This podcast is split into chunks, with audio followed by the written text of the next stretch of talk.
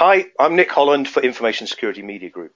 Given how long the internet's been a part of our lives, it's surprising that we still have no easy way to prove online that we are who we claim to be. Today, I'm joined by Ron Shevlin, Director of Research at Cornerstone Advisors, who has recently published a report on digital identity in banking. Hi, Ron. Hey, Nick. Good to be here. Why is digital identity still a problem? So why is digital identity still a problem? It depends where in the world we're talking about. If we're talking about the United States, then there's a couple reasons why digital identity is still a problem. One is certainly from a regulatory perspective because of the liability of fraud in this country because it gets passed on to other parties. So there's not a lot of consumer demand for a digital identity solution in the United States. And unlike other countries, especially third world developing countries, where there's not an infrastructure in place for identity management, there's just not been much impetus for that in the United States. If we want to focus more specifically in the banking world, even less of a compelling demand there, because the industry has been relatively slow to see adoption of digital technologies, although I would caveat that in the past 5 years, certainly the growth in mobile banking and mobile adoption has skyrocketed, but that's not really enough time in the United States to develop a cohesive, comprehensive digital identity management solution. So why haven't banks done something about digital identity? Why should they? There's little business model there for it. They do things around it at the transactional level. But I assume we're talking, when you say not doing anything about digital identity, at a more market level, comprehensive, national level. They certainly do a lot from the transactional level. But if we're talking why haven't they emerged as, the identity providers for a broader population, there are a couple reasons. One is it's hard for them to figure out what the business model to do it is. I think there's also huge challenges for them to actually come together and collaborate for all the talk. And if you want any proof of that, Nick, I got one word for you, and that one word is Clear Exchange. That thing was around for 6-7 years as a consortium among banks and went nowhere until they sold it off as a third party who then rebranded the product as Zelle, and we've seen some uptake around it. So the idea that the banks are going to come together and collaborate on this seems pretty far-fetched to me. And then, of course, you've got the underlying problem of trust. Consumers have trust in banks, and what that means is they trust that the money they put in there tonight will be there tomorrow. That's the trust consumers have. But trust around a digital identity management, I think that's a step too far. Give you a good example of that, and was out at the Finnovate conference a couple of weeks ago, sitting in on a digital identity panel, and one of the panel participants was from Wells Fargo, who started talking about what the bank is doing to attack or to battle the bad actors. And I sat there and I thought to myself, dude, your firm created fictional accounts. You are the bad guys. So there's a lot of challenges for the banks in doing this, especially in the United States. But, you look elsewhere, in the UK and in Canada in particular, there is a lot of collaboration. So when we say banks haven't done anything, we've really got to put a geographic label on it. Yeah, that's a good point. Although, back to our colleague Dave Birch, there's a quote in your report from him where he says that for banks to proactively create a new set of identity services would not be that far removed from what they're required to provide today to comply with KYC and other regulations. So is it that much of a leap for them to do that? Could and should banks become identity custodians? So is it that much of a – Dave is absolutely right. There's not that much of a leap. Capital One, who also the exec who's running their new digital identity service, was on that platform. So they're clearly trying to do that. I think there's where Dave and I might argue a little bit is if we put a strictly United States lens on this, I would not be very bullish or optimistic that the banks will pull it off. I actually, Nick, would be a lot more optimistic that the credit unions could come together and do this. I see a lot of good work coming out of a consortium called CU Ledger that's doing a lot of work in the technology space and specifically with digital identity. And I think they may have a better chance of coming together and implementing a solution that would be, or an approach or identity scheme that would be accepted by a wide range of credit unions and maybe set the the standard or the bar for what a more broader financial services solution might look like. Well, that's interesting. So you could bring it up to maybe a consortium level that works with the credit unions. Again, a fundamental issue with the U.S. market is the sheer number of institutions that are out there. I mean, what's the current count for banks and FIs? We're talking like 13,000, something like that.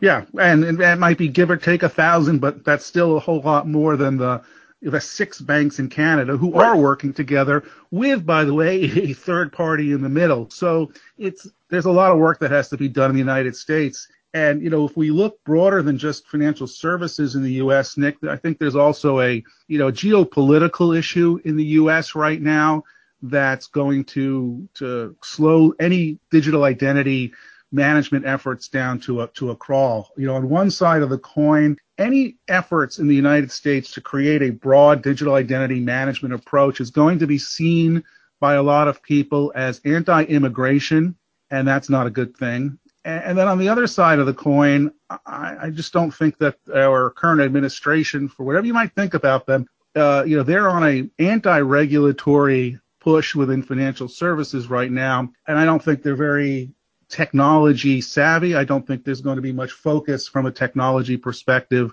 among the administration to want to push for a digital identity management scheme that would involve the banks.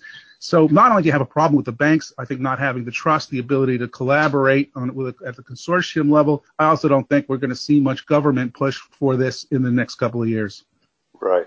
I mean, given the hypothetical, let's say institutions did see themselves as making this leap of faith and becoming brokers of identity. How would they monetize it? Part of the monetization might not come from charging a fee for every transaction that involves an identity check, but could involve add-on services, much like an Amazon that has a platform of various products and services and takes a cut of revenue. So when somebody buys something there's a fee that gets passed on, maybe not unlike an interchange fee.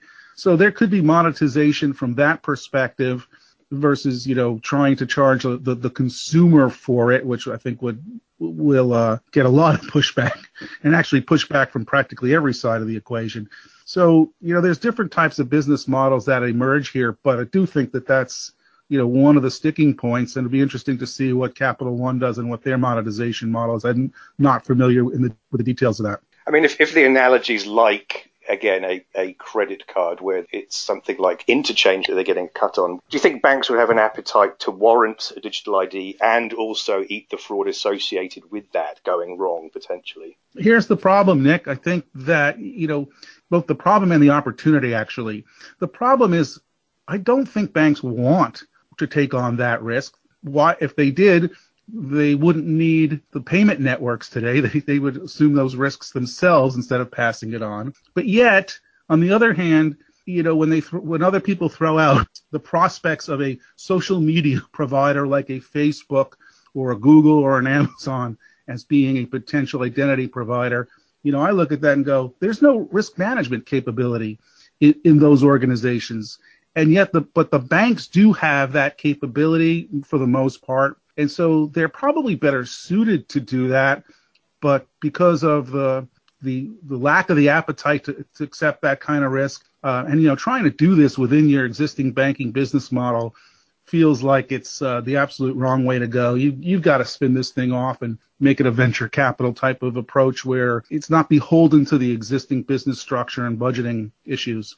So you mentioned CU Ledger earlier on. That sounds suspiciously like it's something blockchain related. Is it? And, well, I guess on a broader theme, what's the role of blockchain here? So wait, CU Ledger, yes, it is a consortium. I think they probably listen to this and go, no, Ron, it's not a consortium. They got it all wrong.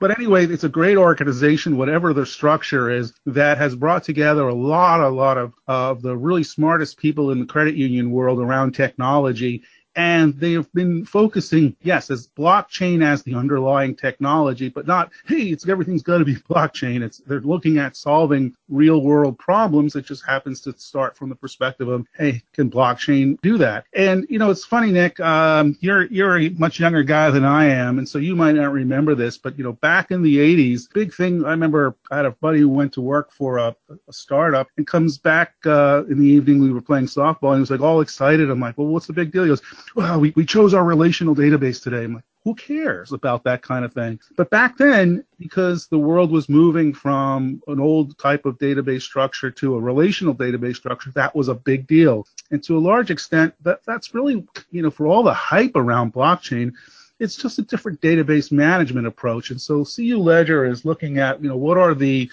new business opportunities to use this emerging technology to solve the problems in the financial services world. So yes, blockchain's kind of at the core of it, but they're really focused more at solving some critical business issues, one of which is blockchain.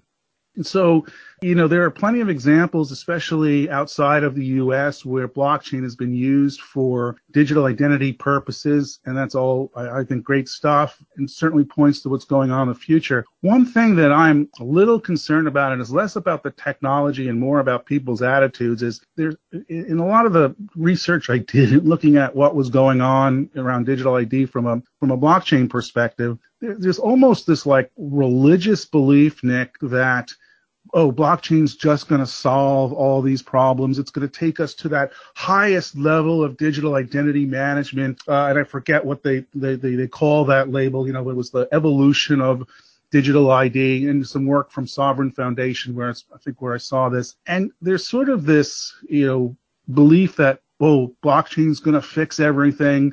And, you know, it's funny, you see the articles out there, how blockchain's going to solve world hunger and all that kind of stuff and end poverty. So it kind of fits. But I don't see it as this great panacea. It still has a bunch of weaknesses in it. And I think as you look at it more narrowly, at least, you know, since I'm very U.S. focused, for better or worse, it's just simply not going to solve the problem. So thanks, Ron. Really appreciate you joining me for this interview. That was Ron Shevlin, who's Director of Research at Cornerstone Advisors. For Information Security Media Group, I'm Nick Holland.